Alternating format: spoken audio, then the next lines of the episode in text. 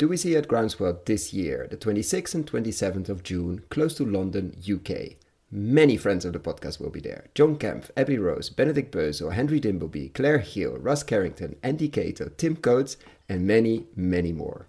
See you there. Welcome to another episode of Investing in Regenerative Agriculture, investing as if the planet mattered. Podcast show where I talk to the pioneers in the regenerative food and agriculture space to learn more on how to put our money to work to regenerate soil, people, local communities, and ecosystems while making an appropriate and fair return. Why my focus on soil and regeneration? Because so many of the pressing issues we face today have their roots in how we treat our land, grow our food, and what we eat.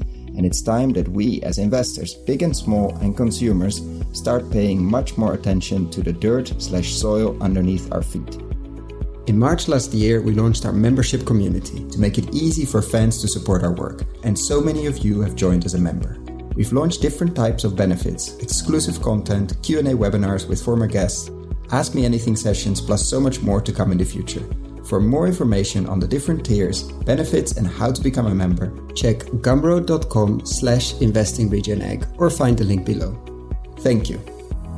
Welcome to for sure a wide ranging interview with friend of the show back after a while. I think it was probably the beginning of the year, the end of last year. I'm so happy to have him back here. He's the chief innovation officer at HowGood, but so much more, including a farmer, obviously applying regenerative practices. Welcome back, Ethan Soloviev. Thank you, Kim. Great to be here.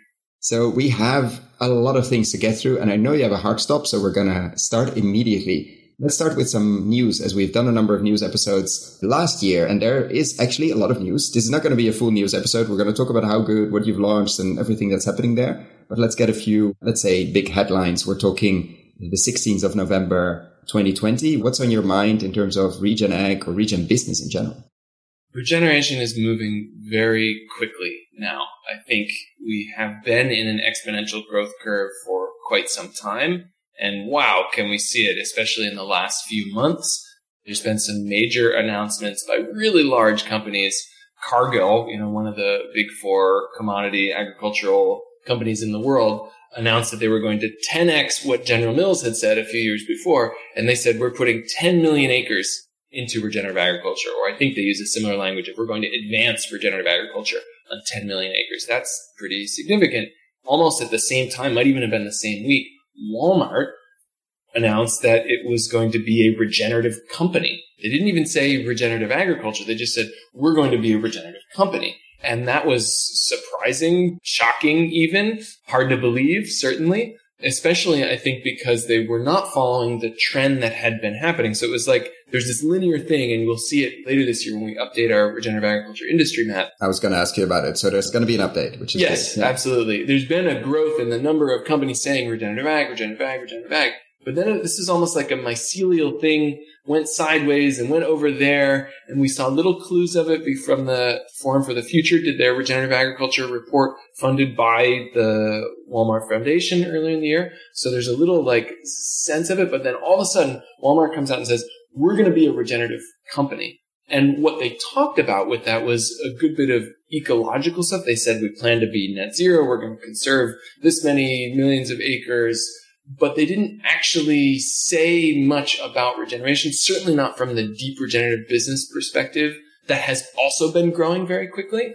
And so uh, yeah, I'm very fascinated to see if they can pull it off. My hunch is they won't be able to because they haven't really seen any signs except for a little bit from the CEO that they can think regeneratively. But it is a clear sign of the growth of the buzzword yeah, uh, we're in the hype cycle, definitely climbing up the hype mountain at the moment. Absolutely. And whether or not Walmart does regenerative agriculture or figures out how to become regenerative, which I hope they do, but I think they have a long way to go on the business side to do that.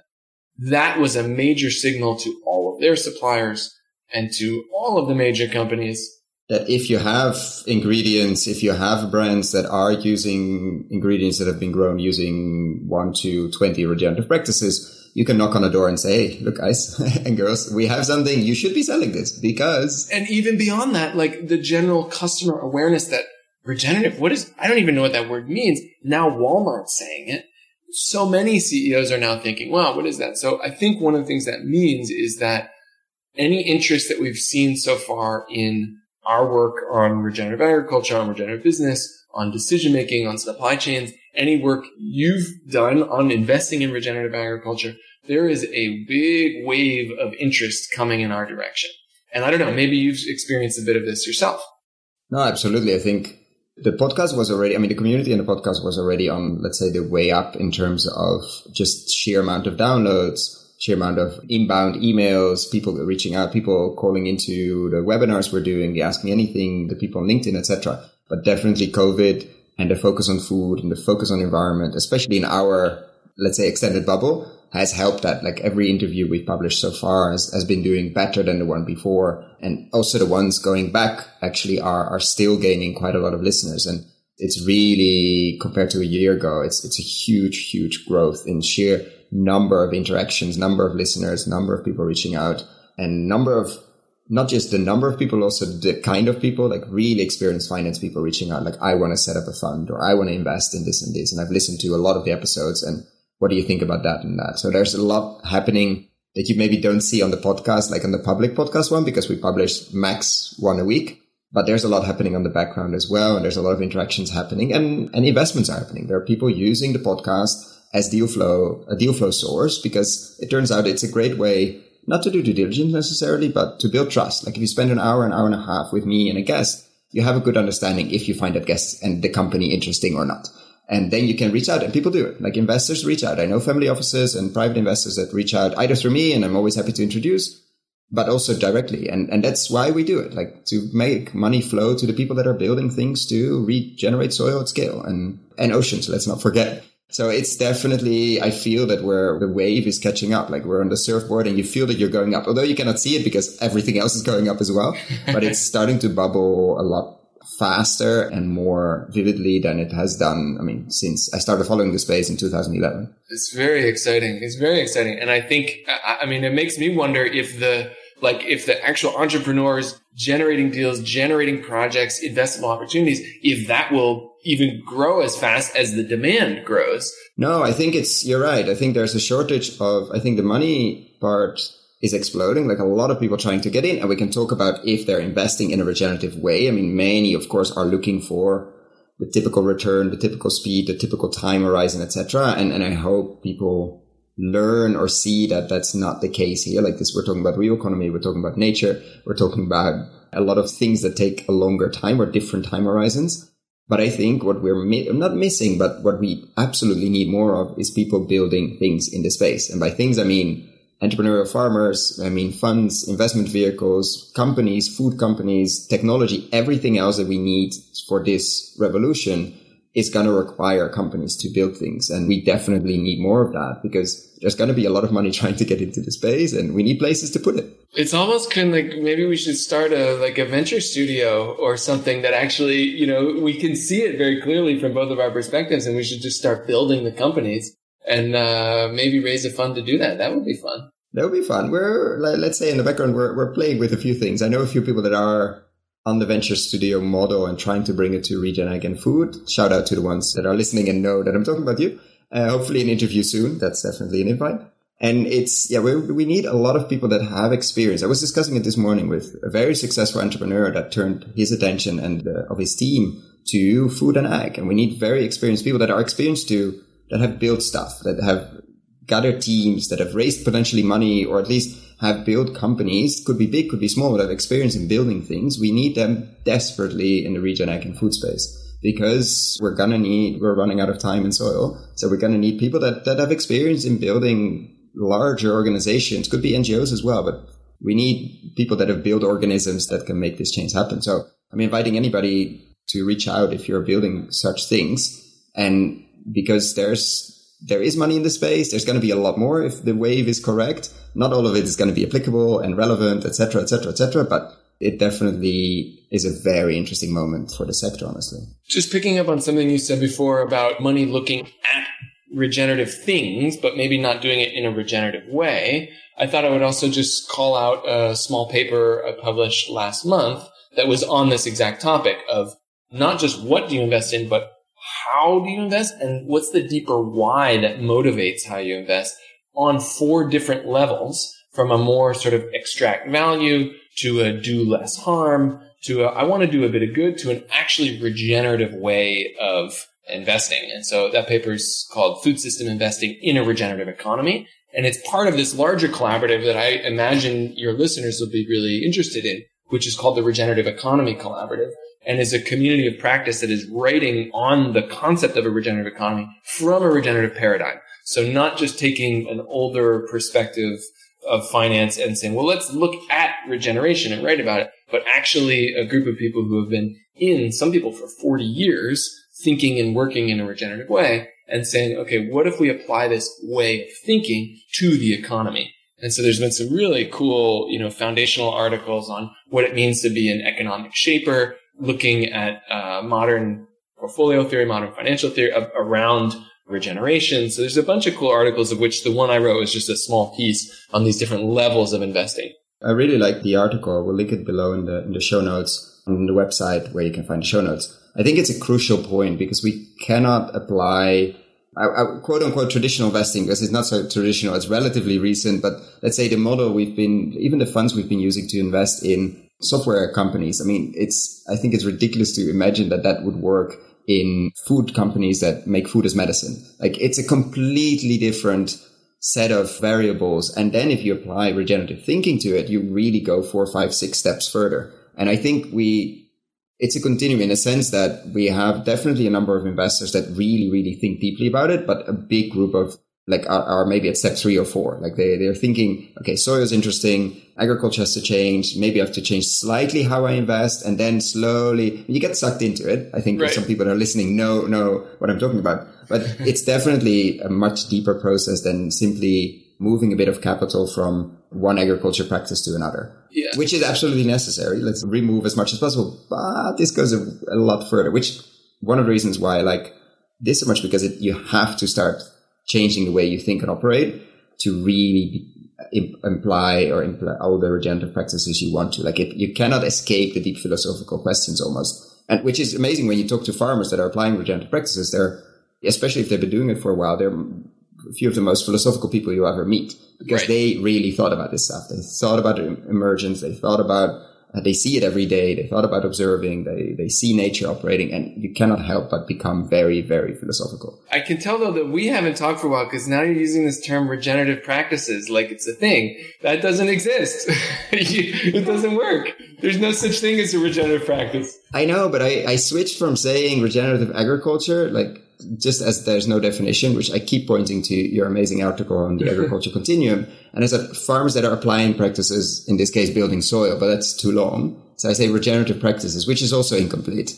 Why don't you say regenerative approaches? Regenerative approaches is better because when you say sure. practices, that just means the farming practices that are the best practices that yeah. everybody does, which doesn't actually work because they're different in different places. But a regenerative approaches can actually be the mind and the principles and the decision methodology and all of that.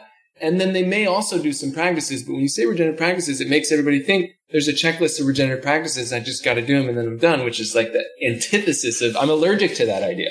I will try to pay attention to that. I, I'm trying to stop saying regenerative agriculture as like, okay, this is a regenerative farmer. Like that's the, Oh, because yeah. it's I get really allergic when people say that. I'm trying like there's not such a thing. You can be applying practices for the people that don't want to go too deep into the stuff, but you're right. Approaches is a better is a better term. At least in English, there's probably better words in all sorts of language, including the indigenous languages from all over the world that were doing regenerative agriculture, horticulture, regenerative lifeways for Absolutely. so many, you know, thousands and millions of years. But English is a kind of funny, tricky language, and so um, it's all the more important to be that much more focused on it. But that actually connects to a point that I was going to make just before you started saying practices again, which is you, what you were saying about how investors shift and how they can kind of change. And you were talking about these different steps and I laid it out in four levels. I think one of the key things to have that happen, and I'm going this direction because I think both you and I are working on this, is not just to have it be like an idea that you read an article and then go do, but to actually grow communities of I was about to say practice. Go, communities of practice. I know, I know. Approach. You didn't say approach.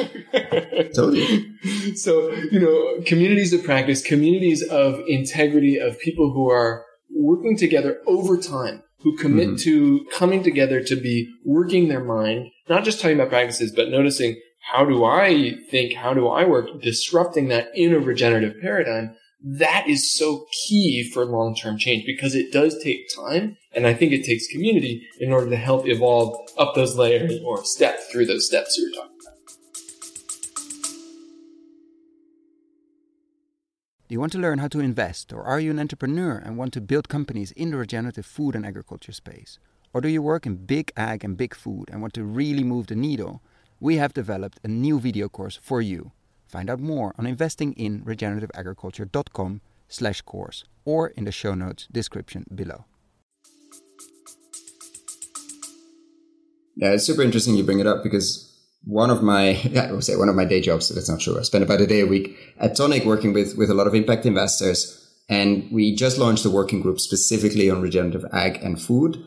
And it's going to have, I mean, we just launched it, so we don't know how long it's going to continue, but it's going to have that, at least we're planning to continuous uh, touch points. And it's part of a lot of other work we're doing to basically take impact investors on a journey. And this is a group of impact investors that has a deep interest in soil and food some are new to the space, some are much more experienced and have made a number of investments, but they all have expressed the interest to make more investments. And we're going to do it together. We're going to share deal flow, due diligence, and looking at we as are facilitating. We're not doing the investments or the due diligence, but bringing our members together that have a deep interest in this specific topic and facilitate the connections, the learnings, mistakes, and everything else to slowly start moving more of their portfolios or they are moving more of their portfolios towards this. And of course, we're going to see a lot of different things and a lot of different levels of regeneration, a lot of different levels of approaches. And that's all fine. But it's also a very big internal work, which I think through doing deals and looking at things, you're going to discover a lot of things about the internal work that actually needs to happen on the almost in the back end.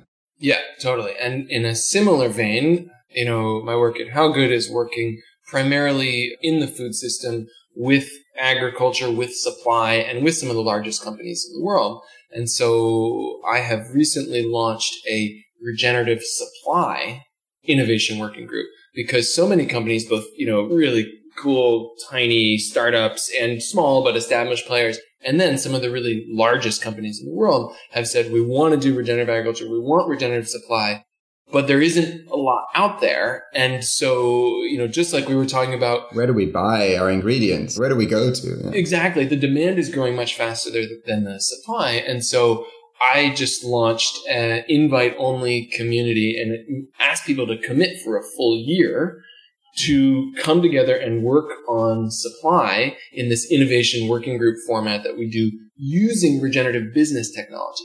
So it's not, you know, the same kind of multi-stakeholder, complex, lowest common denominator approach that is so prevalent. There's lots of examples out there. Some of them doing really great work, but this is a, a regenerative business way of thinking. But we're going to have this group. It's actually ending up being about 30 different companies from the largest to the smallest and are you looking then at specific ingredients or looking at their specific questions around ingredients or how would that shape? Basically, the curriculum is designed around each company. So everybody's going to be bringing their own supply system. I'm not offering any content. I'm not going to tell you how to do rice regeneratively or sugar or monk fruit or apples. I'm not doing any of that content. Apples you would know actually. I, I do. Exactly. That's where it gets hard is I have to. Just as a side note, if you don't know Ethan, he's an apple farmer as well. so I'm going to be inviting processes and interactive work and sharing some of the regenerative thinking frameworks so that each of the companies will work on and develop their own supply system.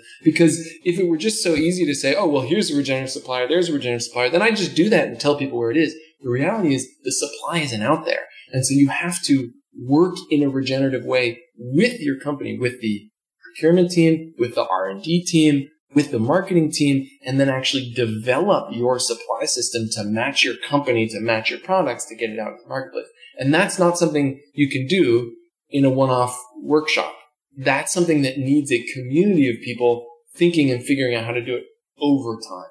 And Walmart is part of that, or you haven't sent the invite yet? I can't say exactly who's participating in, in any of these. Fully super confidential, invite only. But still, 40 players is a good amount. 30. I mean, that's uh, 30 players, but still huge and small players for sure. And there's, there's going to be an 80 20 rule, but that is a year, potentially a lot of change, which some of it they might have done by themselves. Anyway, it's not a way you run a control group, but I would be surprised if it didn't speed it up. Let's say if it doesn't like significantly cut down a lot of these things to make it very concrete. Very interesting. Yeah. And I think the commitment is key. Some people say, Oh, can I just come and try it out? I'm not sure if I'm going to get value out of it. Let me just come for one session.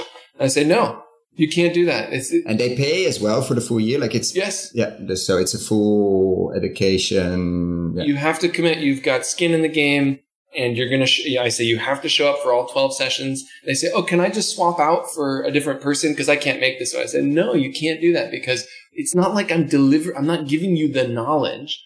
So that you can watch the webinar recorded. No.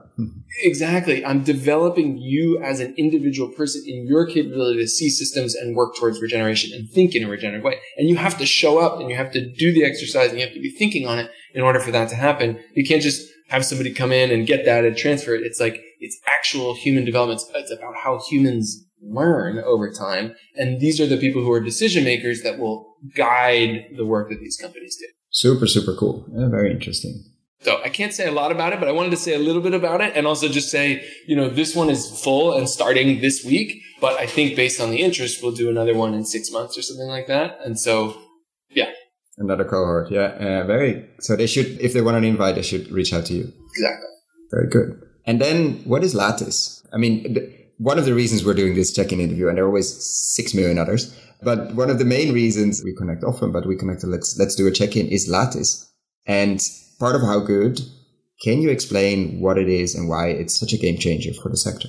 Yeah, I'm really excited about Latis. This is an impact platform. It's software as a service that brings together basically the last 14 years of how goods research on global supply systems, agriculture, environment, human rights, labor risk, animal welfare, and brings it all into one database and then puts it immediately into the hands of decision makers at primarily food producing companies. There's also health and beauty coming, but we've, uh, one large health and beauty company has gotten exclusivity. So there won't be health and beauty available broadly for a while. But for food, you know, we're launched and getting it out there. So I think maybe for listeners who haven't heard about HowGood, I should just say a little bit there and that'll give context for Latis. Yeah. So HowGood is a tiny venture backed startup that has built the world's largest database of product and ingredient sustainability. So we look at 127 individual different sustainability metrics. We have 33,000 different ingredients, chemicals, and materials in the database. So that's everything for food. It's everything for health and beauty. That's everything even for packaging. And then we've pulled over 450 different data sets which are a huge array of things from, you know, life cycle assessment data to NGO reports to academic publications. We've pulled and centralized and harmonized all of this data so that we can rapidly assess any ingredient and any product in the industry. We've got a million products already in the database at the individual UPC level. Thousands and thousands of meaning this specific peanut butter and this specific exactly steak, olive oil, steak, yeah this specific granola bar. Mostly supermarket focused, right? That's the exactly. So we have a million of those.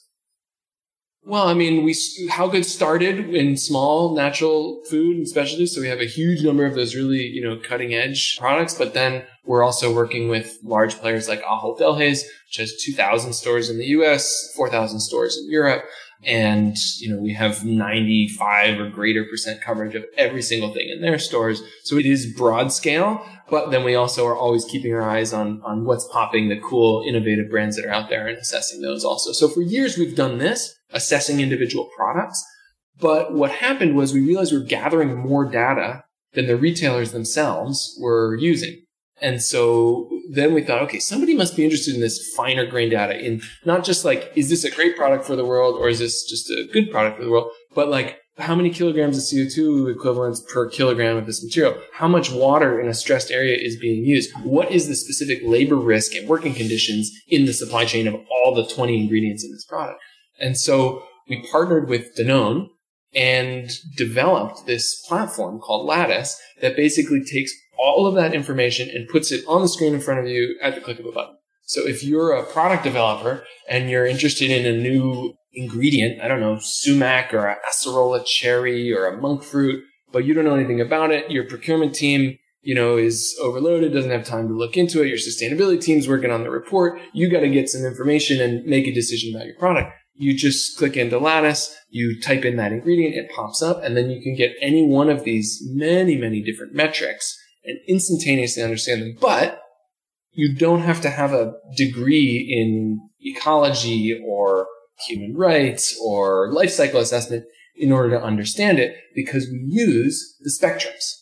So just like you've been working on the regenerative agriculture spectrum, we use this concept of a spectrum from the most degenerative to the most regenerative and have a simple color scale between them and lay that across greenhouse gas emissions, water, biodiversity, soil health, labor risk, processing. So very quickly, without looking at any decimals or really having to know that much, you can see the colors and go, oh shit, there's a red spot here. That's, you know, high water usage. Oh no, there's, you know, cocoa from West Africa. There's a high labor risk. So you can very quickly see and then you can improve the product. So it's great for baselining, right? You could baseline an entire, you know, thousands of products, product portfolio in a matter of weeks and just have an actual baseline there. And then you can go into an individual product and say, well, what if I changed out this almond? What if I changed out this apple instead of getting a conventional one from China? What if I got a regenerative one from Chile?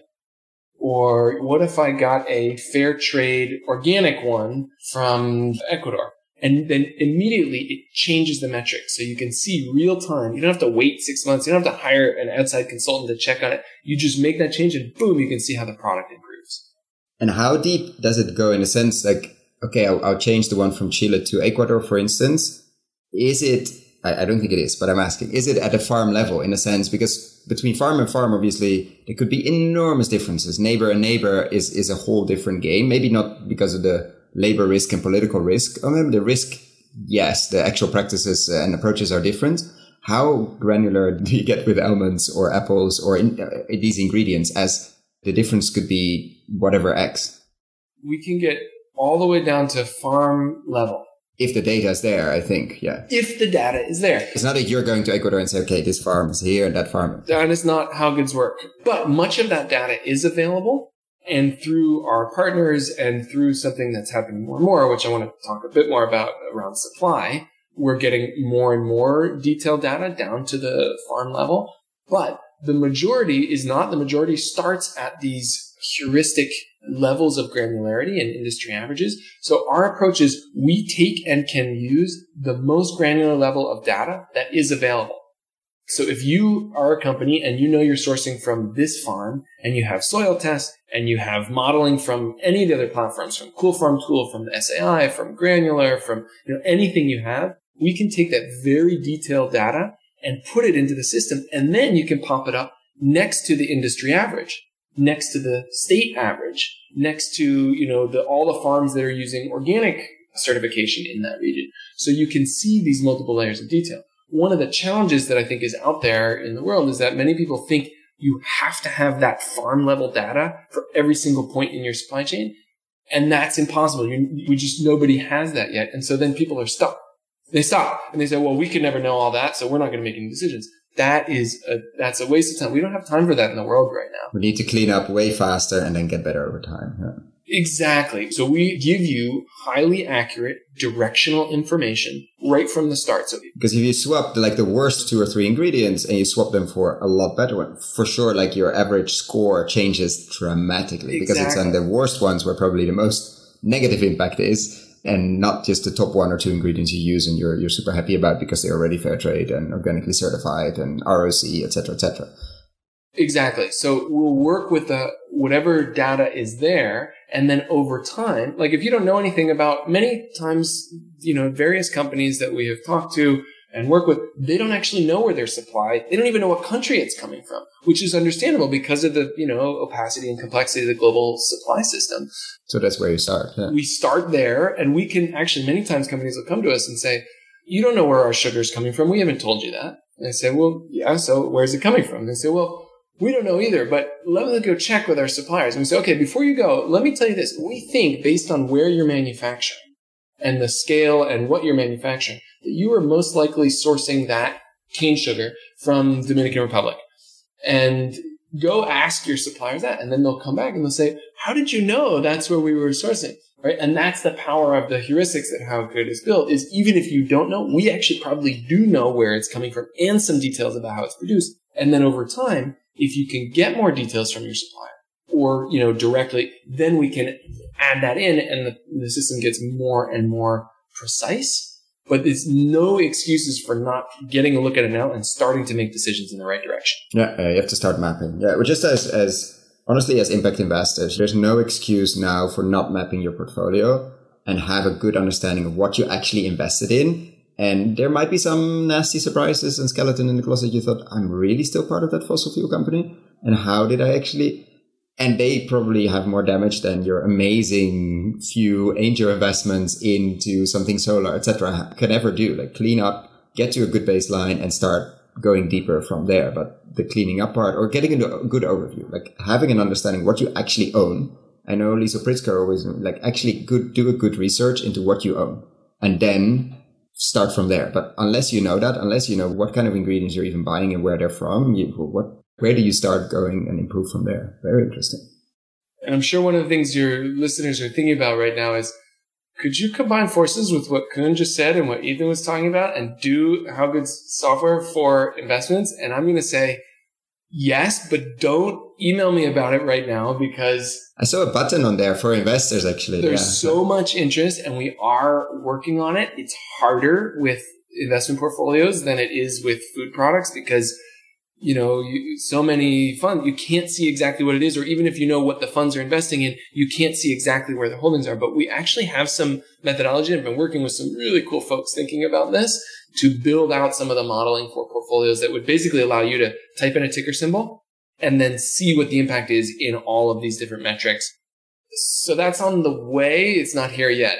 The public side is probably easier because there's so much data on the private side is where it gets really, really complex. It's what we see at least internally. Like we're mapping a lot of the portfolios of our members, which they share with us voluntarily, obviously. And it's really, really difficult to, and we're building some pieces. I will put a link in on Toniic Tracer. We're building some pieces of software on that on both sides. So basically let the investor declare why they made that investment, both on the impact theme level, on the SDG level, because it could be very, very different. And then going to the investment or the investment fund and ask the same thing. Like, what are you tracking? What are your metrics? What are your KPIs? And hopefully if we do that enough times, then we don't have to ask that fund again because they already mentioned it. So we get a database with at least all the impact funds and let's say the larger direct deals, etc., that have declared what they are tracking are they tracking inequality? Are they tracking CO2? Are they tracking of their portfolio companies, of their company themselves, etc., etc.? So not every single investor who is going to reach out again and ask, okay, are you tracking that? Can you please come? Like uh, that needs to be, I wouldn't say centralized, but database somewhere because we need to know and pension funds need to know, investors need to know, and it needs to be tracked. And you'll be surprised how much of it is tracked and how sometimes how little of it is tracked.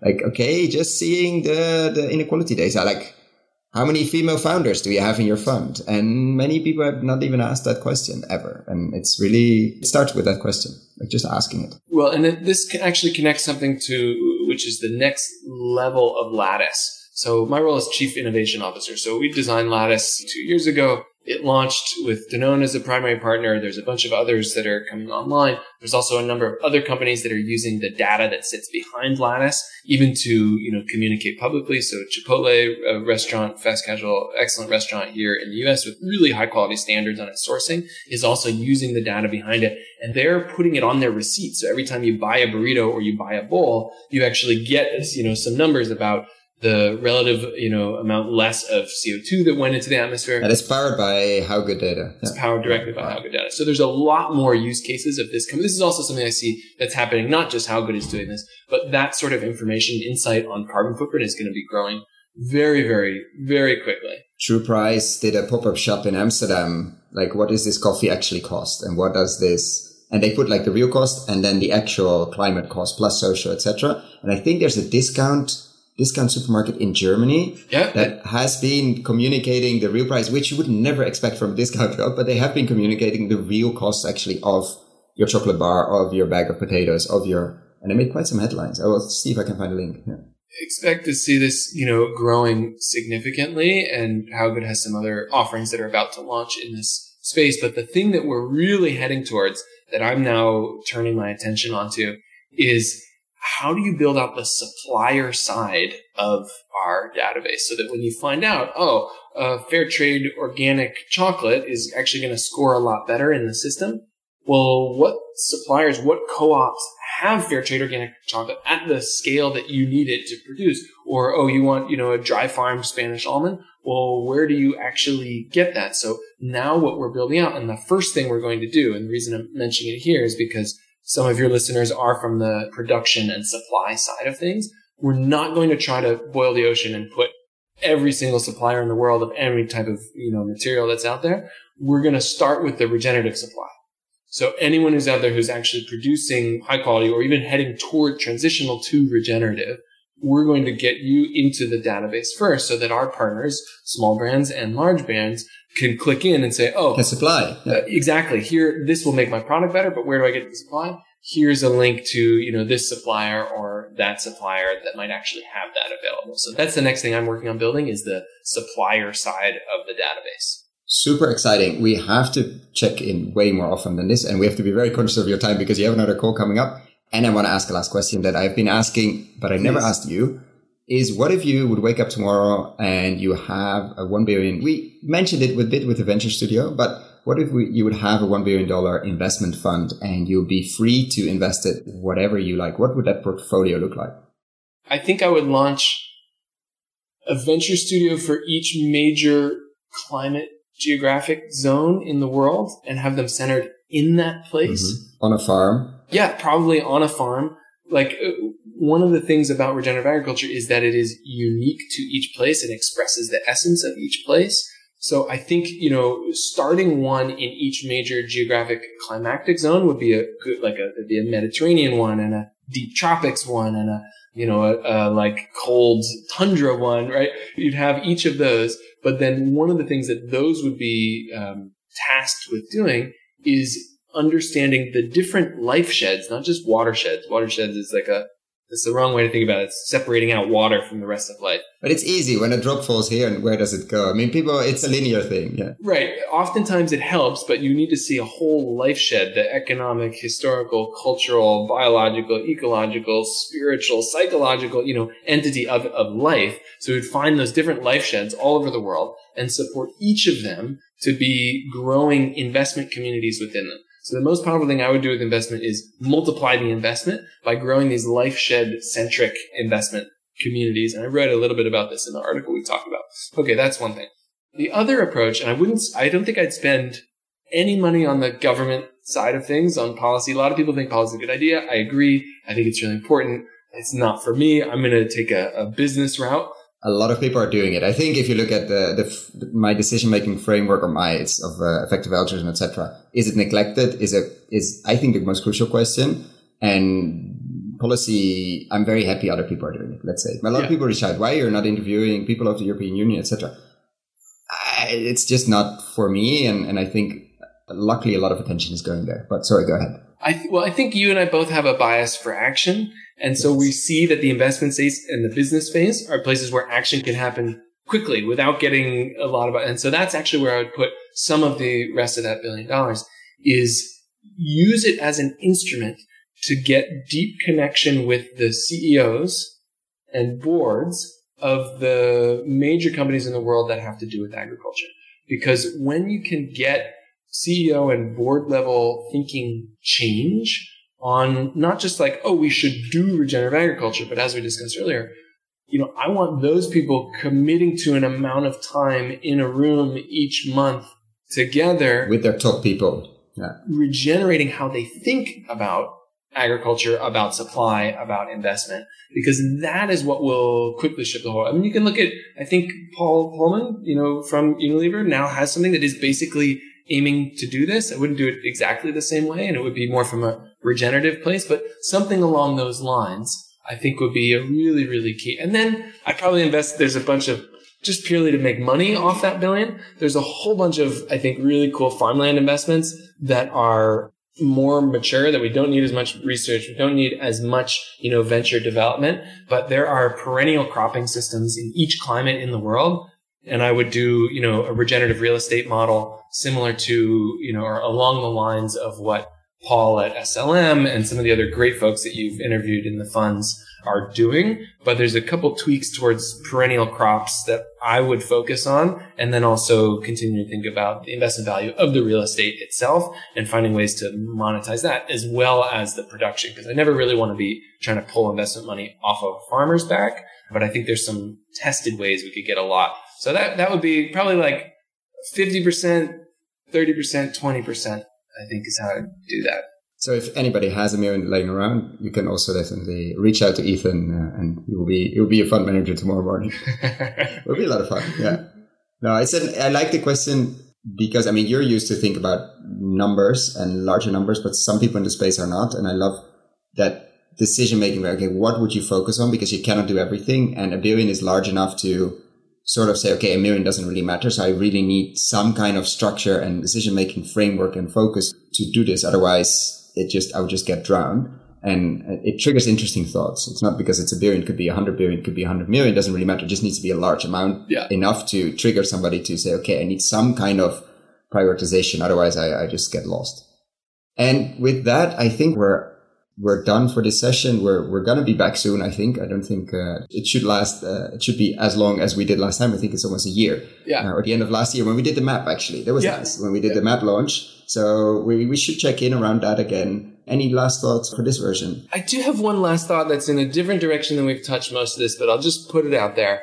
There's been criticism towards regenerative agriculture recently. Especially after the Ground came online. Yeah. And a whole bunch of things. And, and I think for good reason, there's been some questions about the integrity and the sort of whitewashed nature of regenerative agriculture, basically taking the work of black and indigenous and Latino and Asian farmers and people of color all over the world who have been doing incredible agriculture practices and approaches and life ways for a really long time.